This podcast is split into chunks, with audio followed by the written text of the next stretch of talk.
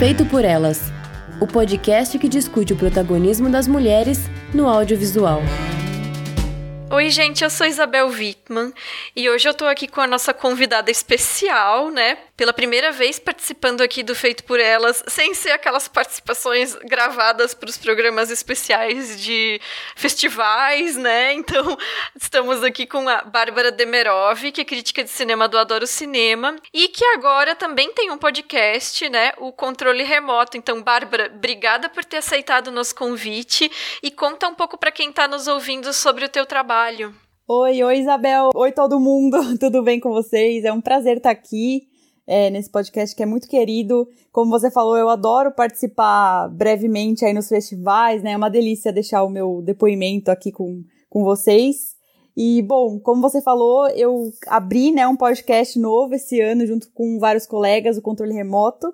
É, tá sendo muito legal a experiência. E, além disso, eu trabalho como repórter e crítica no Adoro Cinema eu tô lá há três anos. E além disso, também eu faço vídeo nas minhas redes sociais, no, no IGTV. Eu tô sempre no Twitter falando sobre cinema e séries e cultura pop, porque é o que eu mais gosto de fazer. E é isso, a gente vai transitando aí entre site, vídeo, podcast, faz um pouco de tudo. Certíssimo. E a gente vai deixar então todos os links para quem quiser acompanhar o trabalho da Bárbara, para quem ainda não faz isso, por favor, né? Então do Twitter, do Instagram, do Adoro Cinema, do podcast, do controle remoto, né? Então vai ficar tudo no nosso site lá listadinho para quem quiser seguir essas redes. Oba.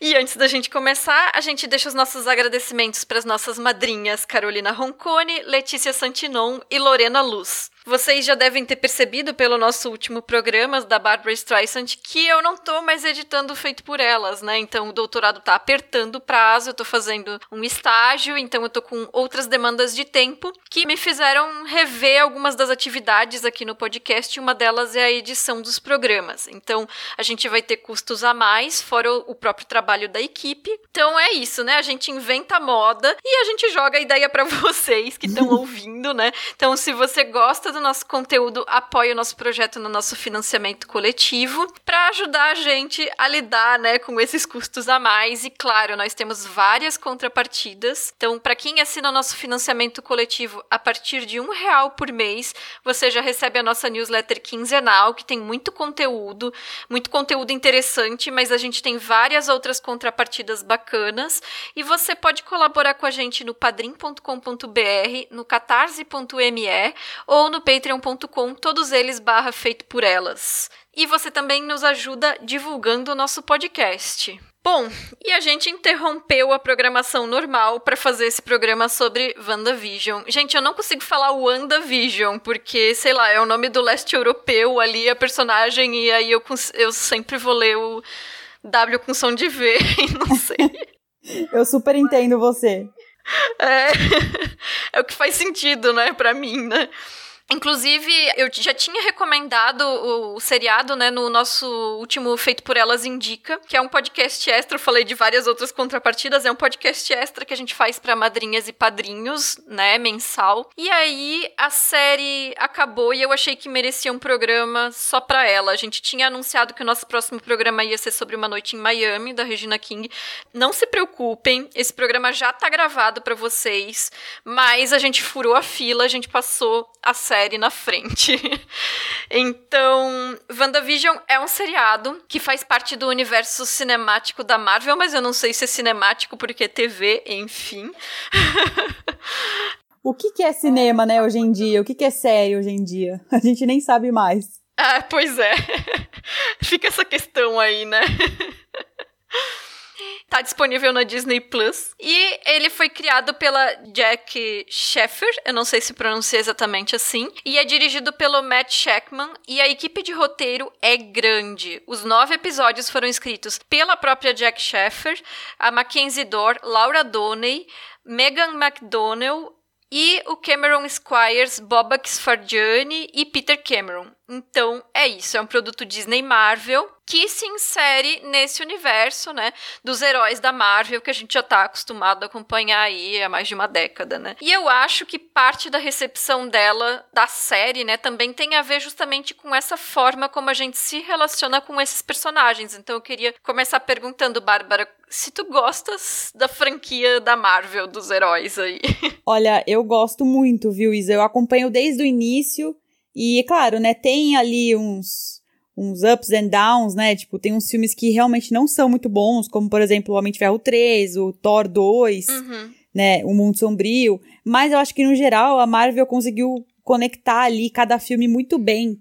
Então, por exemplo, o Guerra Infinita eu acho muito bom o filme e o último, né, o Ultimato, eu acho um ótimo filme, assim. Eu acho que realmente culminou ali numa saga muito intensa, muito emocionante. Os personagens são muito bem desenvolvidos, né? E a Wanda, nem se fala, a gente vai falar mais pra frente, mas assim, ela foi é, sempre, desde que ela foi anunciada, né, no, no Era de Ultron, no Vingadores de, de uhum. 2015, eu já fiquei super animada, porque ela é uma personagem muito, muito boa, assim, dos quadrinhos, né? Eu também gosto dos quadrinhos, não li tudo, mas eu sou bem fã, assim, de HQ. E é isso, assim, eu sempre gostei de ver. E eu comecei a ver, acompanhar o universo Marvel como espectadora, né? E aí entrei como crítica no meio do caminho. Aham. Uhum.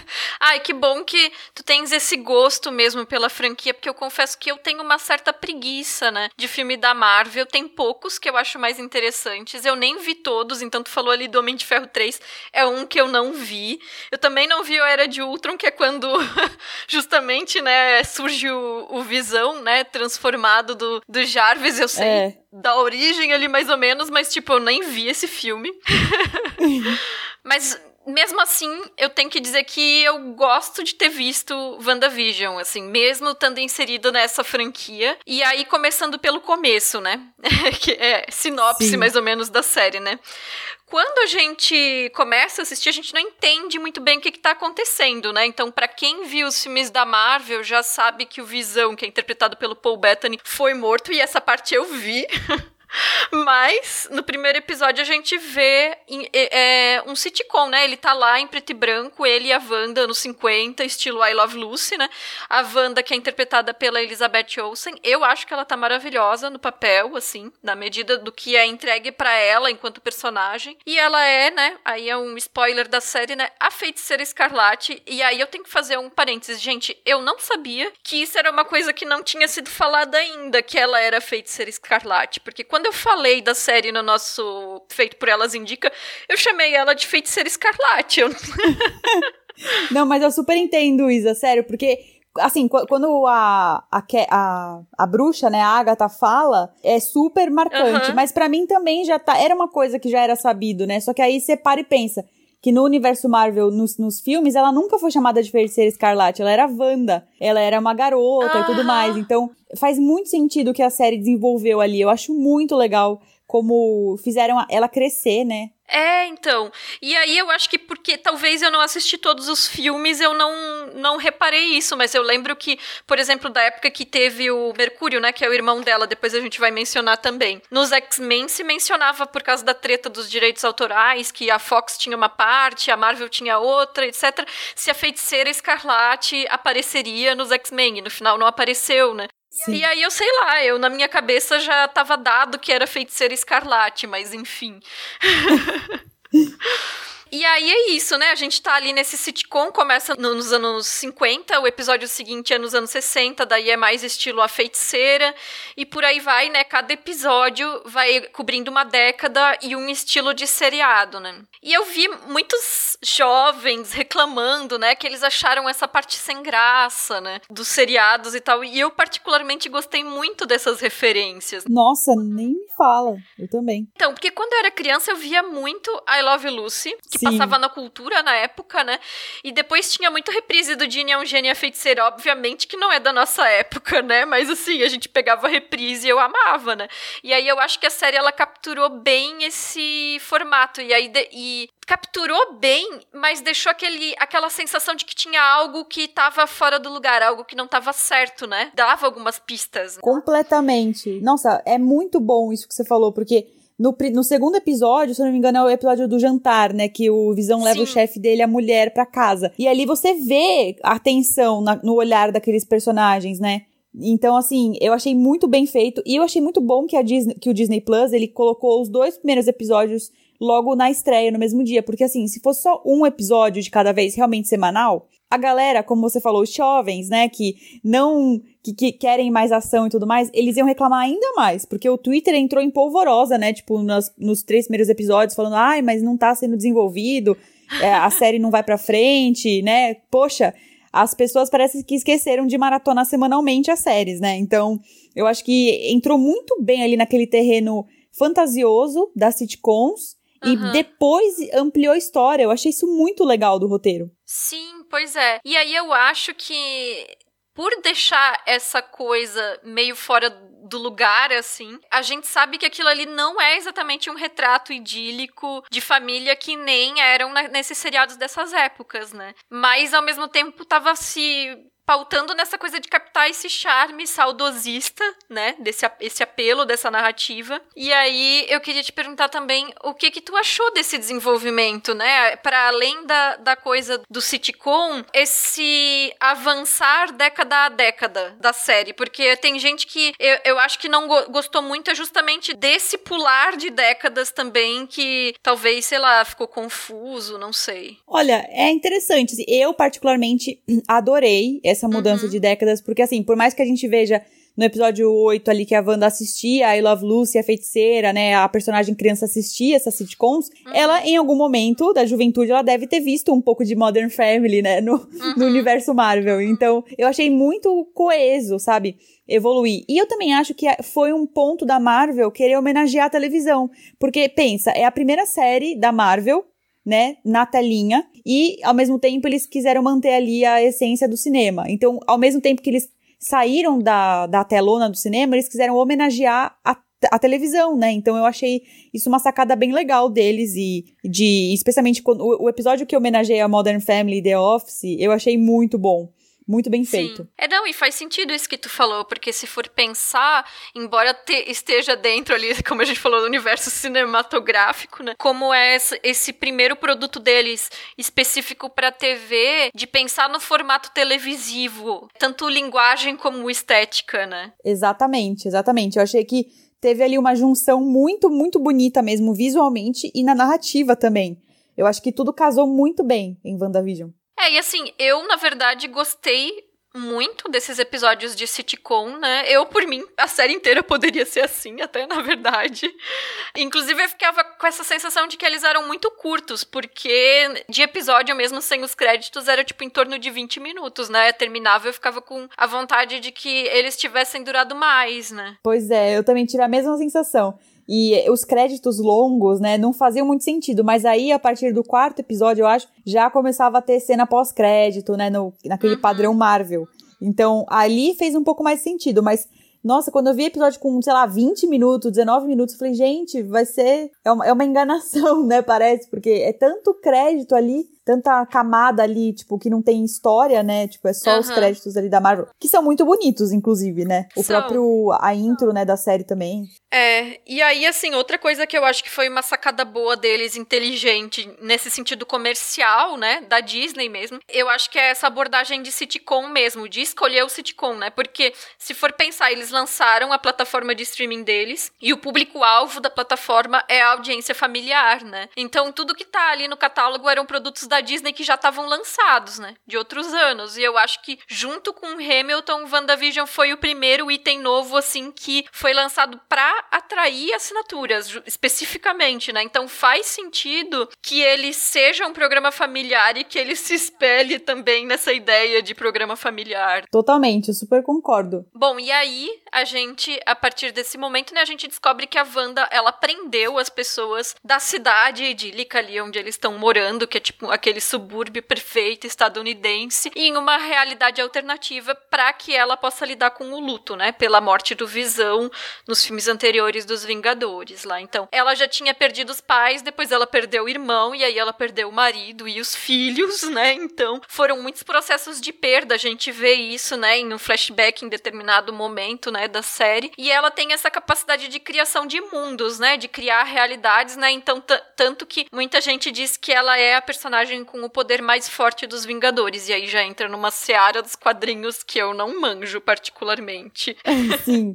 Não, ela é muito, muito poderosa mesmo. Tanto é que nos quadrinhos ela é filha do Magneto. Sim. O que é bem estranho, né? Se você pensar que na, a Marvel não tem o direito dos X-Men. Aliás, agora tem, né? Agora que tem. comprou a Fox, mas antes não tinha. Uhum. Então, assim, por isso que todo mundo tava com muita expectativa de ver alguém. E quando o Pietro aparece, né? O, o Pietro da Fox aparece todo mundo foi a loucura, eu inclusive. Sim, Mas também. no quadrinho ela é muito poderosa, ela é realmente como a Agnes fala, ela é mais poderosa que o Mago Supremo. O Mago Supremo é o Doutor Estranho. Ah, então, sim. ela é muito, muito forte. Então, assim, a série ela realmente chama ali o público a ver quem é a feiticeira escarlate mesmo. É, então é interessante, porque no, nos X-Men, quando o Pietro aparece, que é o Mercúrio, né? Ele é apresentado como filho do Magneto, né? E aqui eles não são. Tem outros pais que aparecem no flashback deles, né? Mas quando ela se transforma em feiticeira escarlate, assume o nome, a identidade, enfim, e, e a roupa, achei muito interessante que o figurino da feiticeira escarlate foi feito para remeter ao figurino do Magneto do Fassbender nos filmes dos X-Men. Então, Exatamente. Eu adorei isso, porque o tom da roupa na série é mais escuro, é um vinho. Na HQ, é, puxa pro vermelho e pro rosa, né? Como a gente vê naquele episódio do Halloween, que ela tá com a, a, roupa do quadrinho mesmo, né? Então, eu achei muito legal essa sacada. Moderniza um pouco a personagem, eu acho que também deixa ela um pouco mais, mais confortável para quando ela for atuar no futuro, né? Em uhum. lutas e tudo mais, eu acho que é uma roupa que é bem confortável, né? E o, a, o tom da roupa, eu amei. E realmente, quando eu vi a, a montagem que remete ao Magneto, foi olha, eles não estão para brincadeira mesmo, eles realmente querem fazer os fãs teorizarem. É, agora sim, eu vou fazer um contraponto que é o fato de que eu queria muito que, na verdade, que a série tivesse sido uma série de sci-fi sobre uma mulher ali em luto, casada com um ciborgue que morreu e que não fosse uma série da Marvel.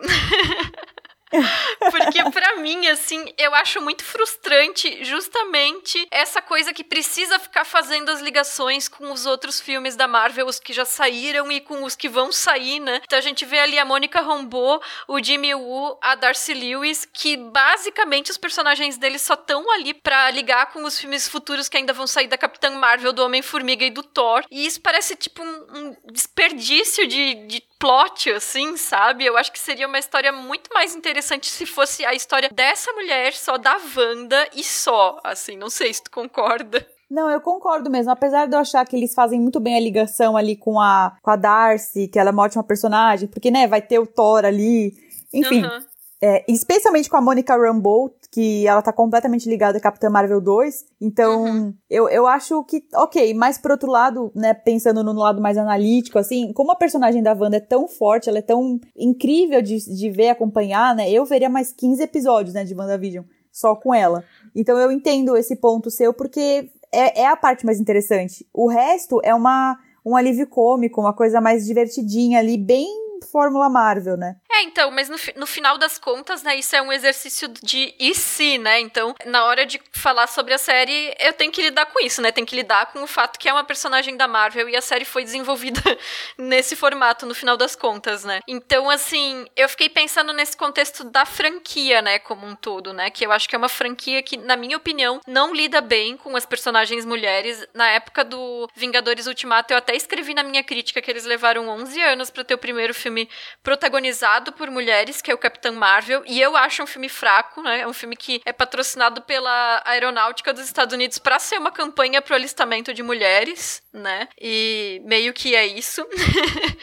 e sim, aí a gente sim. tem a Viúva Negra, que por muito tempo ela sofreu com a síndrome de Smurfette, que é aquela situação em que a personagem é a única mulher em um grupo de homens e a característica dela é ser mulher. Então ela era escrita como interesse amoroso que ficava mudando conforme o filme, além de Exato. ser objetificada. É, e aí bem quando vai ter o filme dela, estoura a pandemia e a gente não viu até agora, né? Que eu mais eu queria tanto, pois eu quero é. muito ver esse filme e é tão triste porque a gente teve que esperar mais um ano aí. E eu lembro quando quando que foi, gente, eu não lembro qual que foi o filme. Qual do filme dos Vingadores que abria com uma cena que uma sequência que era dela.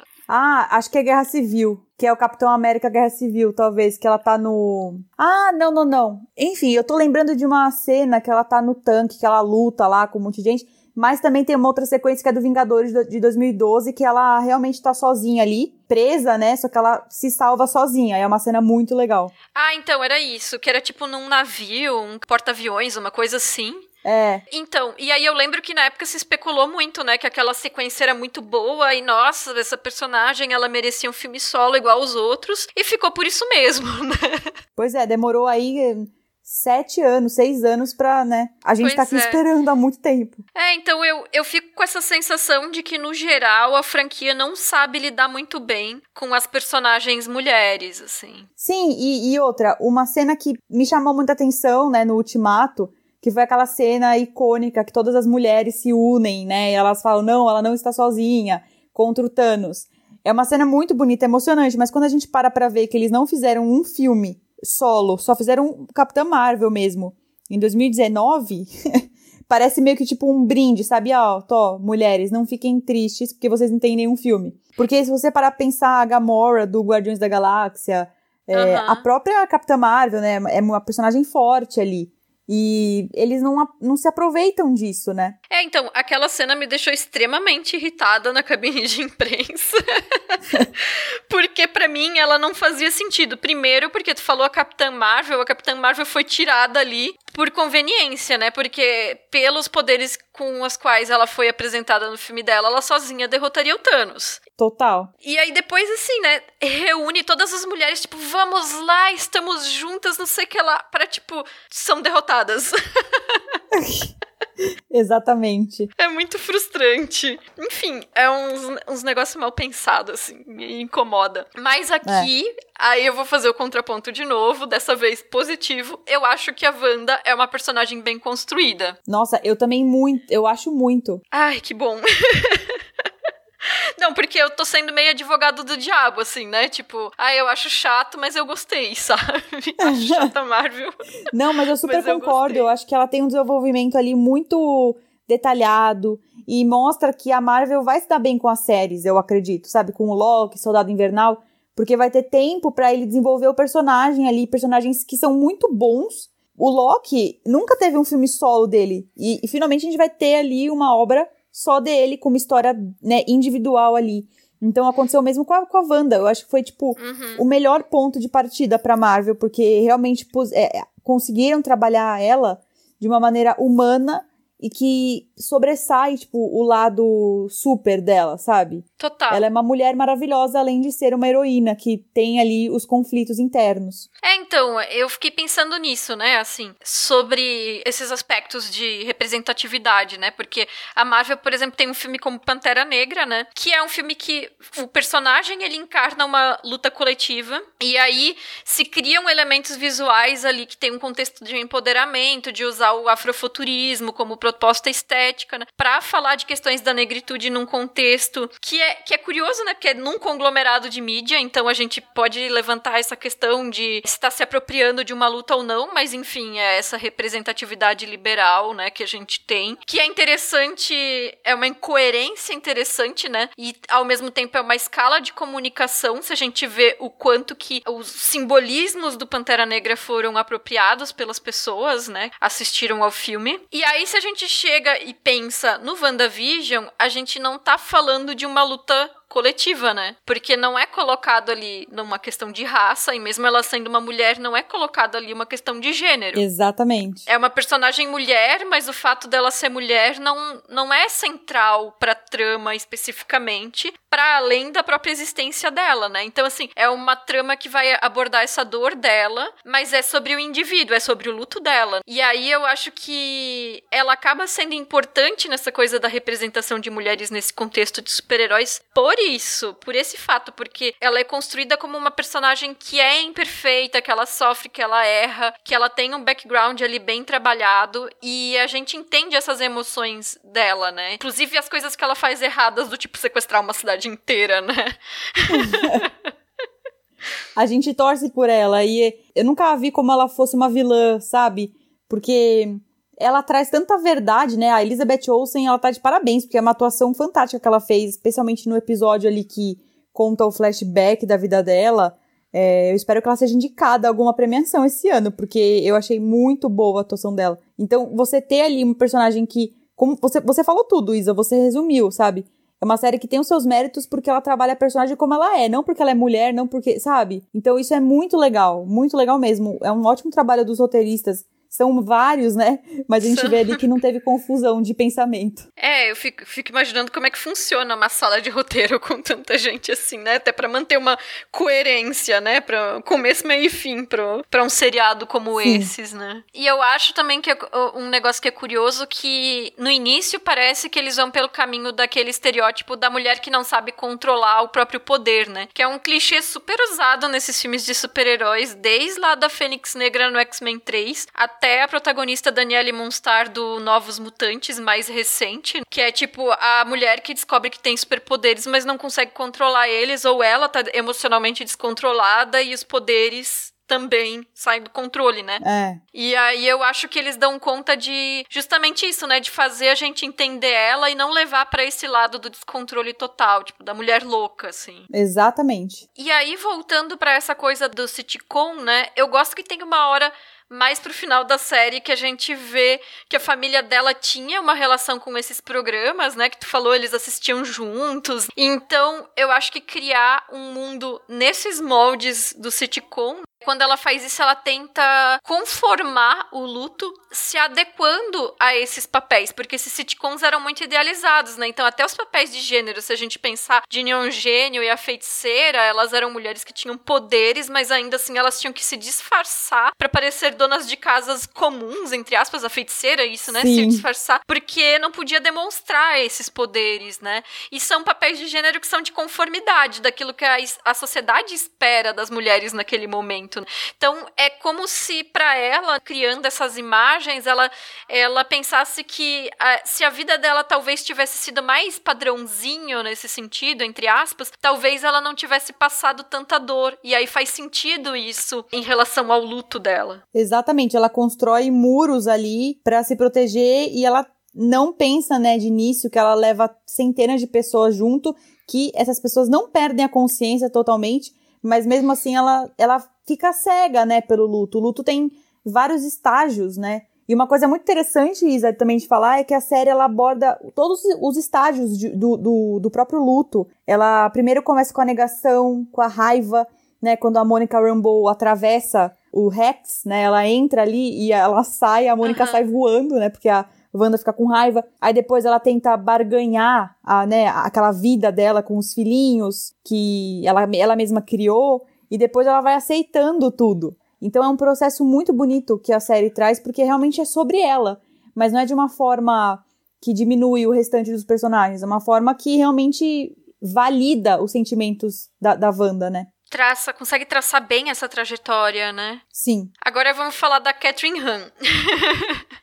Ai, maravilhosa. Uhum.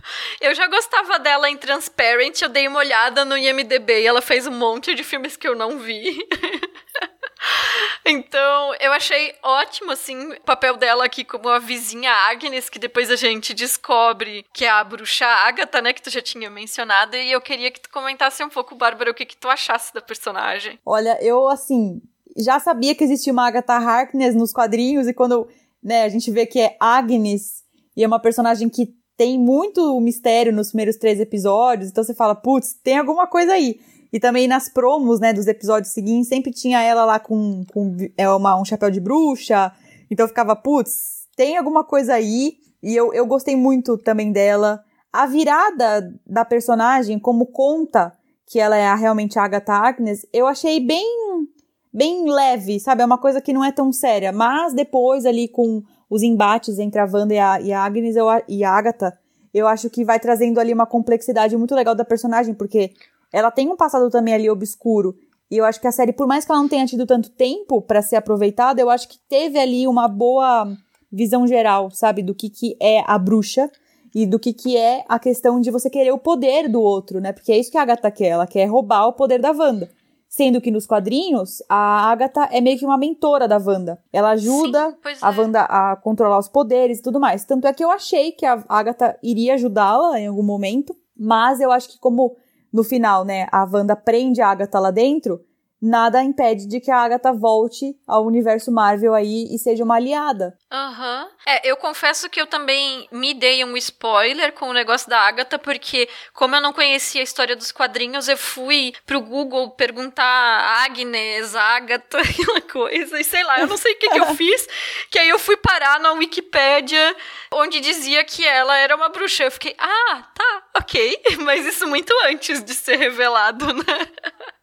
Então Sim. eu me dei esse spoiler aí. E, e, aí, obviamente, na Wikipédia informa que ela era mentora da Wanda, né? Então eu imagino que esse negócio de a Wanda aprisionar ela no final realmente é para manter ela ali na geladeira para um filme futuro, porque ela ainda fala, né? Ah, se eu precisar de você, eu sei onde você está, né? Então fica essa coisa em aberto, né? Sim, sim, isso é muito animador, porque vai ser muito legal ver as duas trabalhando juntas, apesar de não ter começado com o pé direito. Eu acho que vai ser bem interessante ver a Agatha e a Catherine Ken. Eu acho ela muito boa atriz de comédia. Acho que ela encaixou muito bem no papel. Ah, ela tá ótima. A única coisa que eu não entendi mesmo até agora é como que ela descobriu que a Wanda tava ali naquela cidade, ela resolveu ir para ali, e nem como que ela conseguiu se infiltrar na fantasia da Wanda sem que a Wanda percebesse que ela tinha se infiltrado, assim. Então, não sei se isso é um, uma explicação que eu perdi, mas eu não entendi isso na série. É, na, não é explicado, assim. Ela fala que ela só encontrou, ela sentiu o cheiro, né, da,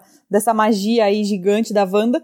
E eu acho que, assim, como ela é uma bruxa super poderosa também, a Agatha tem ali. Eu acho que não é aquela coisa que não é embasada sabe? Eu acho que existe ali, não explicam totalmente, mas dá para entender porque a Agatha é muito poderosa e ela conseguiu se camuflar pela magia dela. Tanto é que ela usa as runas, ela fica naquela casa ali separada. Então, uhum. ela adentrou ali muito bem, infiltrou mesmo, né?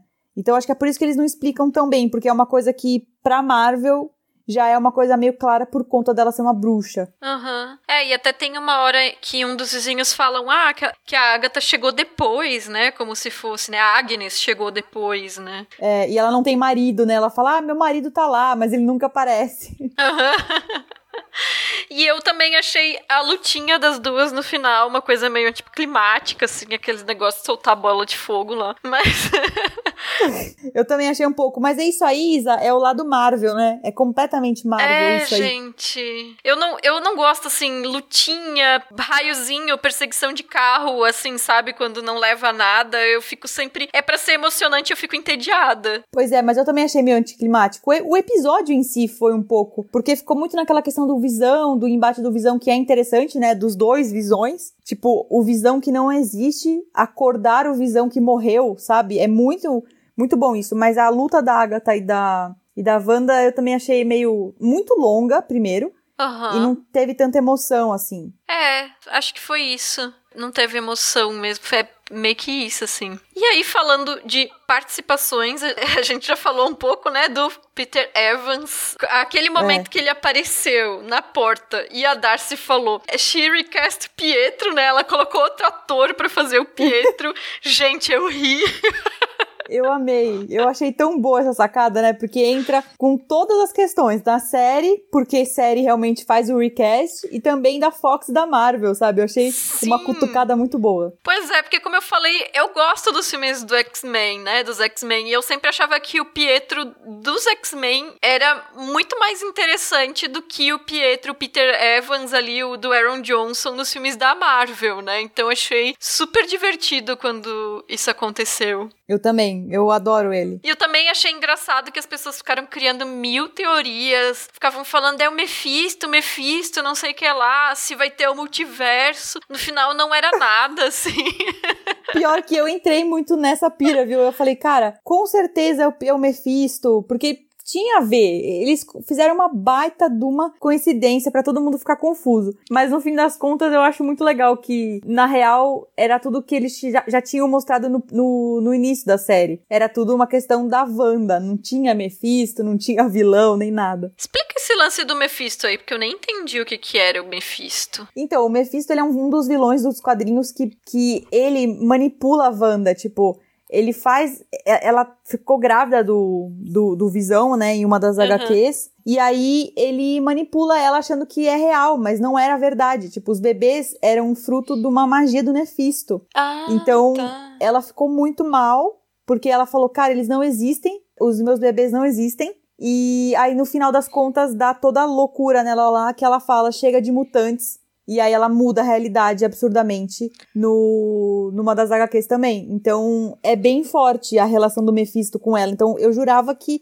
ele ia chegar para atrapalhar a vida dela lá. Nossa, até que realmente faz sentido, assim, sabendo desse contexto dos quadrinhos, faria sentido é. encaixar isso na série, né? Mas assim, eu fico pensando que às vezes é mais interessante, pelo menos na minha opinião, que a pessoa vai ver uma série que ela não consegue prever o que vai acontecer, do que assim, vai acontecer exatamente como tudo que tá nos quadrinhos que a pessoa já leu. É verdade, não, eu super concordo. No final das contas, eu adorei do jeito que fizeram, porque ia ser realmente muito mais do mesmo, ia ser aquela coisa que todo mundo já esperava no fundo.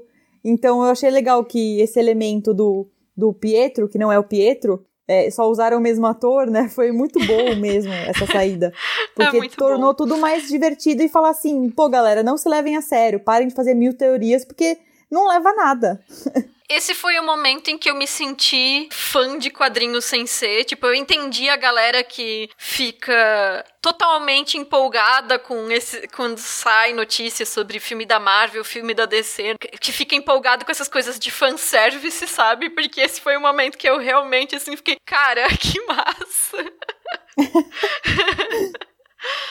E aí, para fechar, eu queria comentar um pouco sobre a questão do visão, né? Porque tem essa coisa do amor e da devoção da Wanda pra família dela, né? E eu queria falar um pouco disso sob o ponto de vista da minha pesquisa, porque eu pesquiso justamente corpos androides e ciborgues em filmes fantásticos. Então acaba que quando eu vejo um seriado que é um sitcom, onde tem uma mulher que é casada com um ciborgue, isso já fica meio que difícil de fugir, assim, sabe? Tem tudo a ver, né? Óbvio. Então, para quem me segue no Twitter e no Letterboxd, eu já comentei um pouco sobre isso nas duas redes, mas eu vou acrescentar um pouco mais aqui no podcast. E é interessante quando a gente pensa nessa coisa de corpos ciborgues, né? Nesses, nesses filmes, nessas séries, né? Que geralmente eles são corpos que são femininos ou feminilizados, né? A não ser em casos específicos de corpos para fins bélicos, tipo o Exterminador do Futuro, né? Mas se não, eles são corpos femininos. Mas é quando a gente pega aqueles que são pensados e fabricados como companhia e não para fins bélicos, eles são geralmente femininos. Então o Visão ele foi pensado e criado como uma arma, né? O contexto que eu não peguei do é. filme que eu não vi. Sim, não, ele realmente é. Ele é uma inteligência artificial poderosíssima, uhum. que era o Jarvis, né? Uhum. Ele era a voz ali que ajudava o Tony Stark. De ferro, uhum. E aí só depois ele é colocado num corpo, né? Num corpo robótico. Pois é. Então, essa parte da, de quando ele era o Jarvis eu lembro e eu perdi essa transformação, mas ele se encaixa nesse padrão, né? Sim. Só que aí tem essa coisa de que a Wanda recriando ele, ele não é só uma máquina, né? Ali no episódio final ela fala, né? Você é um corpo de fios, sangue e ossos que eu criei. Ou seja, ele tem essa coisa humana, né? Do sangue, do osso ali presente, né? Você é minha tristeza e minha esperança. E principalmente você é meu amor. Ai, é emocionante, né? Aí é, é bonito, eu chorei, eu confesso. Ai, gente, eu chorei com série de super-herói. Então ela coloca ele nesse lugar que não é de máquina, ela coloca ele nesse lugar de afeto, né? Tipo, ela usa especificamente a palavra amor para se referir a ele. E aí ele fala, né? Eu sou uma voz, eu, eu fui uma voz sem corpo, um corpo, mas não humano, que foi quando ele foi transformado em visão, e agora uma memória tornada real, porque ele, nesse formato que tem sangue, ossos e fios e tudo, é a memória do visão trazida à vida pela Wanda. E aí ele diz quem sabe o que eu posso ser a seguir, porque isso coloca que, independente dessas formas que ele assume, ele tem algo que é essencial dele, que é o que faz ele ser ele mesmo, né? Exatamente. Então, se ele mudar de forma, ele vai continuar sendo ele. Sim. E tem uma outra coisa também, Isa, que é bem interessante, que quando a Wanda ela vê a si mesma na forma de feiticeira escarlate, na transformação dela, é a joia da mente que eles usam, uhum. que aqueles cientistas usam, e é a joia do visão. Sim, então, verdade. tem uma parte dele dentro dela. Isso eu acho muito bonito, né? Aham. Uhum. Verdade, tem essa conexão extra Sim. aí, né? Talvez seja por isso que ela tenha criado ele dessa forma tão, tão fiel, que ele realmente seja o visão, pareça ser o visão para ela e para ele também. Sim, e aí eu acho que o que é interessante é que essa relação dos dois se coloca dentro e ao mesmo tempo se desloca desse histórico de outras histórias de ciborgue. Porque quando ele fala em voz, corpo, memória e humanidade, que são especificamente os termos que ele usa na fala dele, esses são elementos que são essenciais assim quando a gente estuda androides porque os ciborgues eles estão sempre negociando esse limite, né, de se eles são entendidos como humanos ou não. Então, o Visão, ele pode ser um humano ou pode ser uma máquina, uma arma, dependendo da pessoa, do contexto, né, que tá analisando ele, né? Pra Wanda, ele é humano, pra empresa, quem construiu ele, né? Ele é uma máquina. E na tradição do sci-fi, a voz é o que humaniza a máquina. Então, a gente vê isso no 2001, a gente vê isso no Ela, né? No Sim. Her. E a memória é o que é a chave para que aquele indivíduo ciborgue se entenda como um indivíduo. Então tem isso no Blade Runner, no Blade Runner 2046, no Ghost in the Shell, enfim. Então, mesmo que a Wanda tenha criado ele ali, ela, criou a partir daquelas memórias, né? Então, tipo, ainda tem uma semente dele ali, vamos dizer, né? Mesmo que o, o, o, corpo físico seja do zero, sim, né? Sim, e é isso que vale mais, né? Na verdade, você vê que o poder da mente ali, da, das memórias é o que leva para frente a história também. É, então, porque a memória é isso, né? É o que vai definir ele enquanto indivíduo, né? O que que ele até faz aquela metáfora de se vai trocando as tábuas do navio, se continua sendo o mesmo navio, né? A ideia de um ciborgue é justamente essa, né? Tu vai substituindo, por exemplo, as tuas peças entre aspas, né, o nosso corpo por próteses até o ponto em que você não tem mais nada de original, mas tu ainda tem as, as tuas memórias ou teu cérebro, enfim, dependendo da história de sci-fi, vai dar um, um nome diferente para isso. Mas a ideia é que, mesmo que não tenha mais nada original do teu corpo, se tiver essa consciência primária, né, vai continuar sendo a mesma pessoa. É bem isso. É isso que eu acho interessante. Só que geralmente nessas histórias são homens que criam mulheres perfeitas, né, para eles é. mesmos. Então, isso vem desde a época da história, né, de Pigmaleão na mitologia grega, né, que se apaixonou pela estátua que ele mesmo esculpiu. Tem co construções mais subjetivas, né, tipo My Fair Lady, que são essa coisa dos homens moldando as mulheres Exato. a lá Pigmaleão, chegando no sci-fi, né, que aí os homens estão criando mulheres, literalmente, né? Exatamente. E tem também aquele filme com Chris Pratt e a Jennifer uh, Lawrence, que ele acorda a mulher que ele acha mais agradável ali, tipo... Eu esqueci o nome do filme. É, eu esqueci Mas é bem também. isso, assim, ele realmente pega a pessoa que vai agradar ele pra companhia, entendeu? É, é, era um filme. Nossa, eu esqueci o nome. Passageiros é o filme. Passageiros, isso. E era um filme meio ruinzinho, assim, mas tinha essa questão ética, né, dele. Exato. Ter escolhido salvar ela, entre aspas, para que ela pudesse ser uma companheira para ele, Sim. né? E para quem estuda esses temas, né, tem também essa coisa que é da inveja da capacidade de criação que teria o corpo feminino cisgênero, que a gente vê como isso é mencionado, por exemplo, no Prometheus e no Blade Runner 2049, como algo que humaniza, né, que é o poder de criar. É. Eu acho que é curioso pensar como tantas vezes esses homens da ficção buscam na criação a servidão de uma mulher, muitas vezes com a expressão do desejo sexual expresso nessa submissão, que é o que acontece em inúmeros filmes na história do cinema. Então tem Metrópolis, As Esposas de Stepford, Blade Runner, o Ex Machina mais recente, enfim. E poucas vezes tem espaço para o que a Wanda chama de amor. Isso que eu achei tão curioso, assim, na fala dela. É, essa fala dela realmente diz tudo.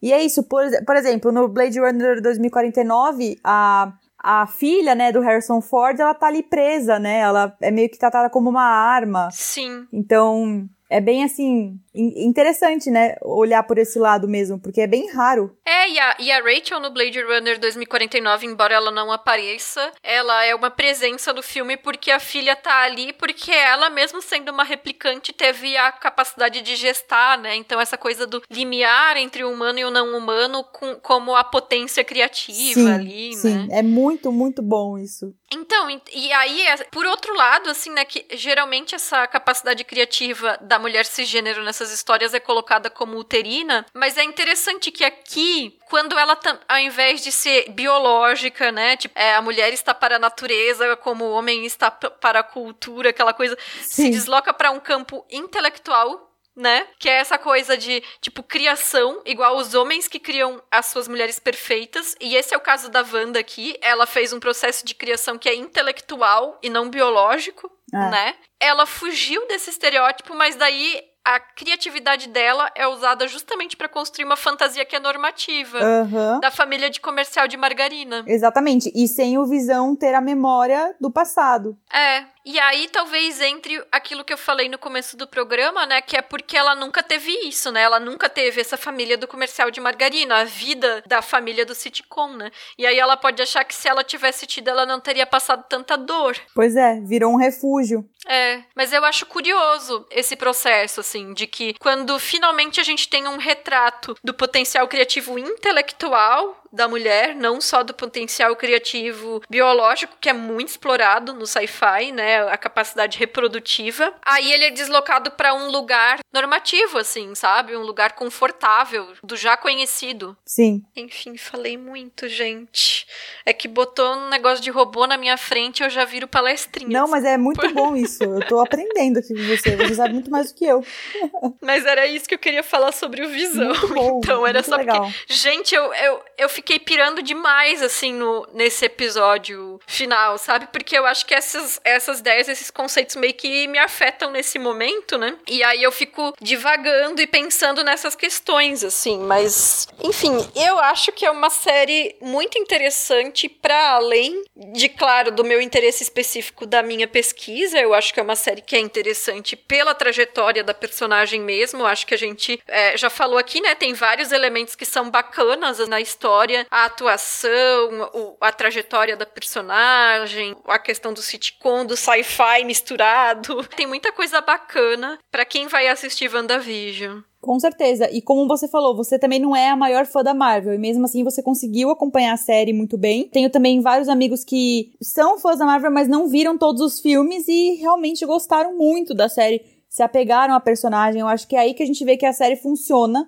da maneira que deveria. Porque não precisa Claro, né? Ela depende sim do filme, ela depende sim da linha cronológica da Marvel, mas você também pode ver a série, né, de uma maneira bem aberta ali, bem in independente. Sim. Então, isso é graças à Wanda e a personagem, né, que ela que a Elizabeth Olsen criou, que eu acho que ela deu uma profundidade muito boa para pra personagem, assim como o Paul Bettany, né? É isso que tu falou, assim, eu não tive dificuldade em acompanhar, mesmo tendo pulado alguns filmes da Marvel, mesmo sem ter assistido o filme que era essencial para entender a origem do Visão. Então, eu acho que não prejudica em muita coisa. Claro que é melhor ter o contexto, né, quem assiste com esse contexto todo, mas eu acho que quem for assistir a série e não tiver por dentro, não tiver acompanhado esses filmes ao longo de todos os anos, dá para assistir só a série sozinha tranquilamente. Com certeza.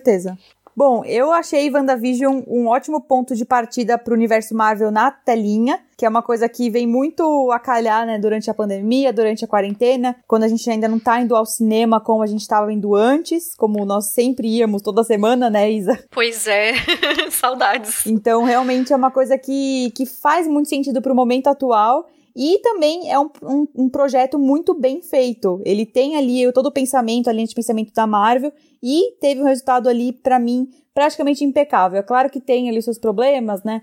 As, os duelos que não tem tanta emoção, que são um pouco anticlimáticos, algumas tiradas ali cômicas que não se encaixam tanto, mas no geral eu achei fantástico. WandaVision é muito bom. Concordo, eu acho que é uma estética delicinha, principalmente nos primeiros episódios. Eu gostei de acompanhar a trajetória da personagem. Eu já falei, eu vou ser chata, que eu gostaria que não tivesse sido uma série da Marvel, mas é, então lide com isso, Isabel. não sei se eu fico com curiosidade para assistir esses outros, essas outras séries, né, que vão vir daqui para frente, né, do, da Marvel com a Disney Plus, mas eu acho sim que foi um bom investimento inicial deles pensando nesse mercado. Foi uma série interessante e que para mim assim foi mais interessante do que vários dos filmes da própria franquia. Então acho que valeu. Bem isso mesmo. Bárbara, muito obrigada por ter aceitado participar aqui da nossa conversa, foi muito legal. Eu espero que a gente tenha aí outros filmes ou séries bacanas pra gente conversar aí mais pra frente também. Deixa aí as tuas redes sociais, indica os teus jabás aí para quem estiver nos ouvindo. Pode deixar. Olha, eu que agradeço de novo o convite. Foi muito gostoso esse papo. Muito bom falar sobre o que a gente gosta, né? E com quem tem pontos de vista Sim. diferentes também, mas é muito bom que a gente também concorda em vários pontos da série. Bom, uhum. minhas redes sociais é tudo arroba Bárbara Demerov, com V mudo. Meu Twitter e meu Instagram, eu tô sempre por lá comentando filmes, séries. No Twitter eu comento BBB, comento de tudo um pouco, viu, gente? Então, é, me sigam lá que eu tô sempre ali presente. Perfeito. Então, gente, todos esses links da Bárbara, assim como as referências que a gente citou aqui no programa, os filmes e outros, outros seriados que a gente mencionou, vão estar todos linkados no post lá no nosso site, no feitoporelas.com.br. Sigam a gente nas nossas redes sociais, o Twitter, Instagram, Facebook e Letterboxd. É só procurar por Feito por Elas. Avalie a gente no iTunes ou no aplicativo de sua preferência. Além do site do feed, os nossos programas também estão disponíveis em todas as plataformas e aplicativos de podcasts e também estão no YouTube. Mandem os seus comentários para o nosso e-mail contato feitoporelas.com.br ou deixem no nosso site. Não esqueçam que nós temos um grupo de Telegram para os nossos ouvintes, que é um espaço maravilhoso para conversar sobre cinema e muitos outros assuntos. Então o link vai ficar no post para quem quiser entrar. E o nosso próximo programa agora sim vai ser sobre Uma Noite em Miami da Regina King, um filme que está disponível no Prime vídeo. Obrigada pela audiência e até mais, gente. Obrigada, tchau, tchau. Pesquisa, pauta e roteiro, Isabel Wittmann e Bárbara Demerov. Produção e edição, Isabel Wittmann. Arte da capa, Amanda Menezes. Vinheta de abertura composta por Felipe Aires e locução da vinheta, Débora Garcia.